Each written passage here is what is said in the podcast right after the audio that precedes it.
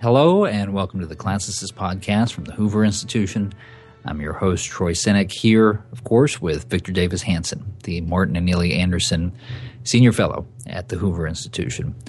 And Victor, turning this week to presidential politics, as we get further and further into primary season, it looks more and more now as if we're going to end up with Hillary Clinton and Donald Trump as the nominees of the two major parties come the fall. And um, I want to start in the here and the now, and then we can play this forward into November. A, a few months ago, if you had told someone that people like Lindsey Graham and Jeb Bush were making public endorsements of Ted Cruz's presidential campaign, they would have probably thought that you had severe head trauma. Uh, those are the two two of the names that are commonly associated with what's sometimes called the Republican establishment. And then on the other hand, you've got people like uh, Chris Christie and Scott Brown. They probably would have been on that list too. They're backing Donald Trump. So there's a lot of debate now as to what the term even means. Victor, how would you define the Republican establishment? Is there one? Yeah, there is. It's people who have or you know that hold federal and local and state offices. There are big donors. Um, there's an intelligentsia like what we're doing today. People who work at think tanks. All of those, more or less, not everybody's a, fully a part of it, but they're in at least in some way connected to it. And that group, Chamber of Commerce, um, you know, more or less believes that Donald Trump is an anathema. And I think they represent about thirty percent of the Republican, traditional Republican vote. And then Trump probably has thirty to thirty-five percent. And then thirty-five percent uh, have their finger in the in the air and they're waiting to see who wins. And the, this is the sixty-four thousand dollars question this year is, will Trump bring in Reagan Democrats at a rate that uh, matches the people in the establishment who stay home? Will the people in the establishment talk a lot, but when it comes November and they actually look at the plank or the agenda of the Republican Party, which Trump will have to sign on to, will they say, well, he's a buffoon and he's vulgar, but this agenda is much more cons- conservative on uh, matters of taxes, fiscal discipline, military expenditure, foreign policy, and immigration than is Hillary Clinton's. So I, I think there's a lot of posturing right now by everybody until everything crystallizes to a either-or vote. Yeah, and let's talk about the process getting to that. There's two big questions right now for anti-Trump Republicans. We'll take them one at a time. Yeah. The first one is this. It seems like the, the most likely outcome at this point of the primary season may be a, a convention where Donald Trump shows up with a fairly robust plurality of delegates, but not the majority that he would need to win outright. It's mathematically impossible for John Kasich to get enough delegates to win the nomination. It'd be extremely hard for Ted Cruz to do so. But there are also a lot of headwinds for Trump to cross the finish line before he gets to the convention. If we arrive at a contested convention where Donald Trump comes in in pole position, is it wise for Republican officials, as some of them are talking about now, to try to steer the nomination to someone else? Uh, I don't – I mean, it's been done in the past, but I think Trump is going to come in with only needing about thirty or forty delegates. So he's going to have enormous leverage, whether he's dealing with Kasich's delegates or picking off after the first vote some of Rubio's. So I know there's all these scenarios, but um, I think by the time of the convention, there's going to be some certain things that are going to happen. One is that people are going to digest Donald Trump. I think he's going to try to – To mu- as much as he can, gets out of character, clean up his act, and he's going to try to be mainstream, and there's going to be people who think, you know what, I'd rather have the worse, the lesser of two evils. So I think he'll be able to find the delegates without, uh, because there's, there's not, he's not going to need very many. It's not going to be a, it's going to be like Jerry Ford and, you know, Ronald Reagan in nineteen seventy-six where, you know, Ford didn't win it outright, but there were these dele- at-large delegates. He didn't need very many to stop Reagan. Okay, so second branch of this question. It's already been reported in the New York Times and elsewhere that there is a contingent of Republicans attempting to prepare a third party run by another conservative if Donald Trump becomes the Republican nominee. What's your reaction to that? Uh, two things. It's never worked before, and it won't work this time. And every time it's been tried, whether it's the Bull Moose Party or Ross Perot, it tends to hurt the more conservative candidate if the person is a little bit more conservative than liberal. By that I mean, if Ralph Nader runs, he hurts the liberal. If Teddy Roosevelt runs, he hurts William Howard Taft. If Ross Perot runs, he hurts George uh, H W. Bush. And so if they want to run, it's going to hurt Donald Trump, and he probably won't be president. And then we're and maybe that's the point.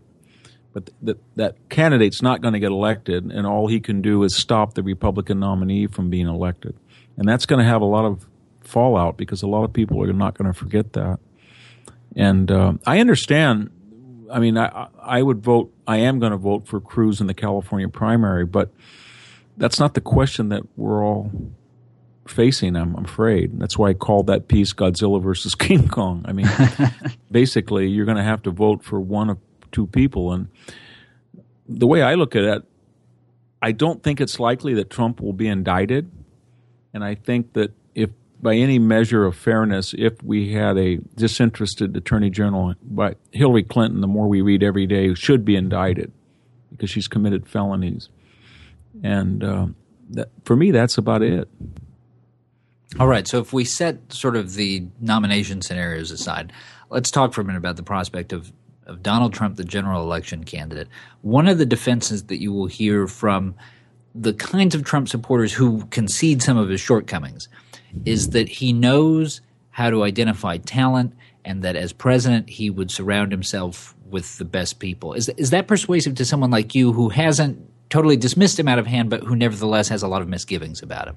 Yeah, I think I, I understand that argument. Right now he's toxic, so nobody – it's sort of like bellying the cat. Nobody wants to be the first to try it.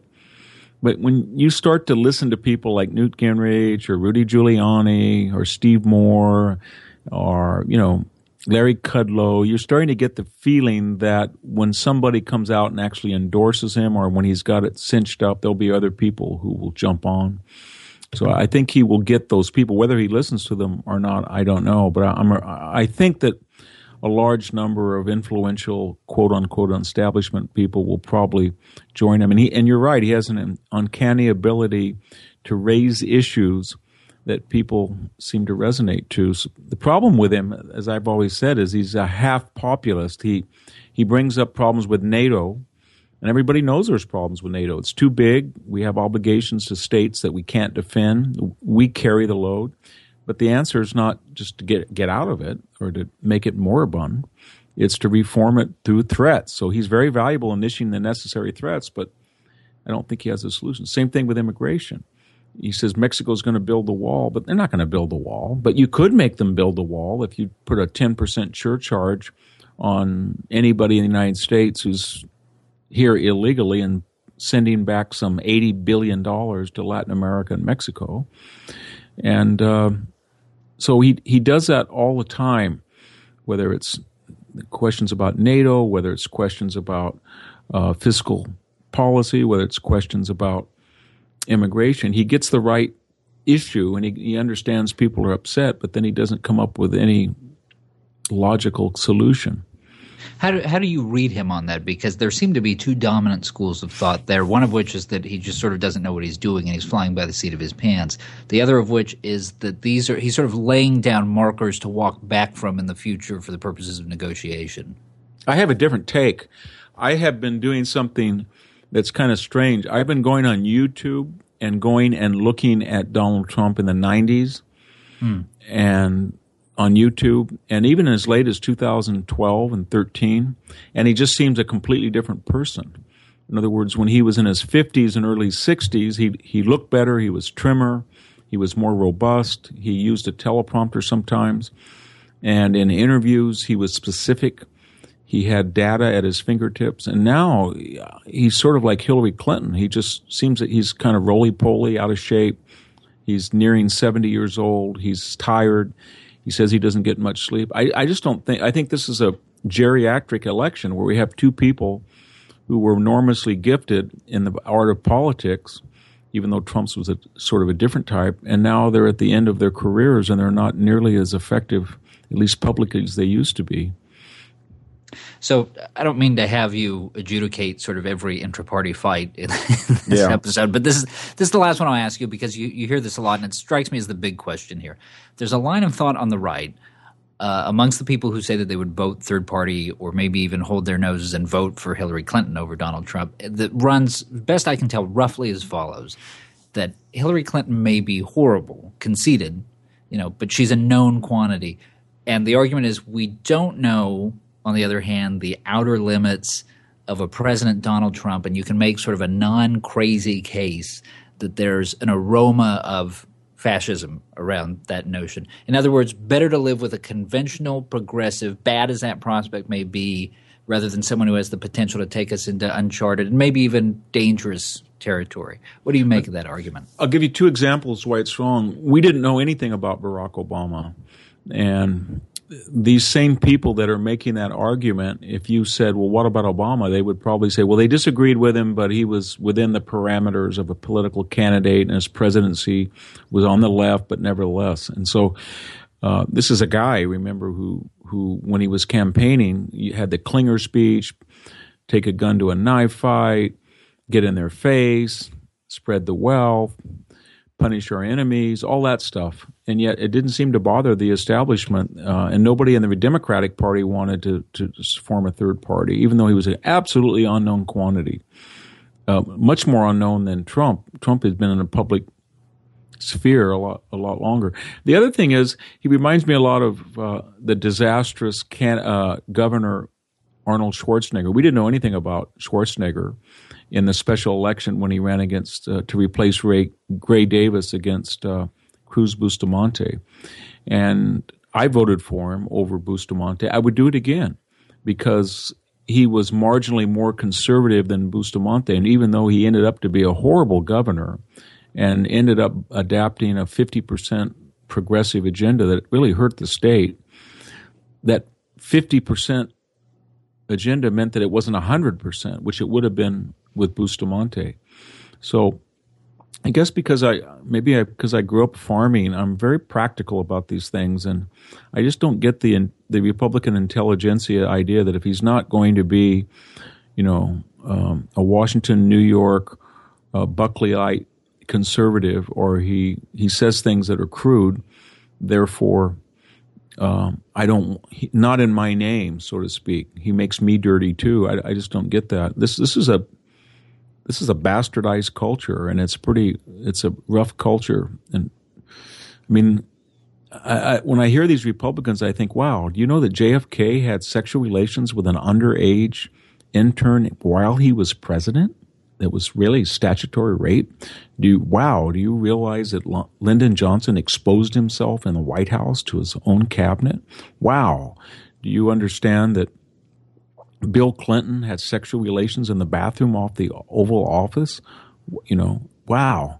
And so I, I see these things, and then I hear these people say, wow, Trump said this or Trump did this. Well, that again, the horse left the barn about fifty years ago as far as our popular culture goes. So the last question I'll ask you, regardless of what happens the rest of this year, it, it seems almost undeniable at this point that the Republican Party that we have at the end of twenty sixteen is going to look very different than the one that we had only about a year or so ago.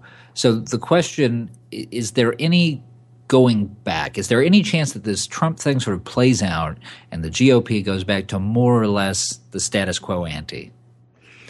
Well, I just don't think that a Jeb Bush, Karl Rove Uh, worldview appeals to very many people that call themselves conservative anymore because it's basically elitist, and they look at these people that write op-eds and on T V, and it's like divorce lawyers that after the case is over, they go have cocktails together. So they think that they're alike. They both benefit mm. from big government. They don't like uh, people. I mean, they were hysterical about Sarah Palin. Maybe she was buffoonish, maybe she wasn't, but there was a class element. And I think a lot of people feel that this tisk-tisk attitude of the establishment is because of the white working class. They just don't – they never – it lacks the romance, as we've said before, of the poor, and it lacks the connections of the wealthy. And it's a this is a class issue, and they they can't go to the Democrats, and they thought that Republicans were conservative, and now they're starting to say, you know what? they really don't like the white working class. And that's what Trump, I mean, when I find a pit bull on my lawn like I did last week, somebody threw out or dead one on the side of the road, or there were four shootings last night uh, a mile away from my house in the barrio. And then I listened to a guy like Jeb Bush say that's an act of love, who sends his kids to prep school. Or I hear my Hoover co- colleagues talk about open borders as a wonderful libertarian economic free market incentive, da, da, da, da.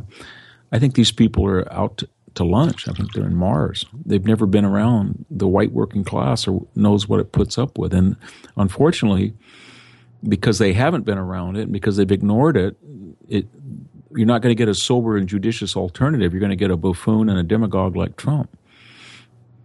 All right. That's all the time that we have for today. Join us next week for the next installment of the Classicist Podcast.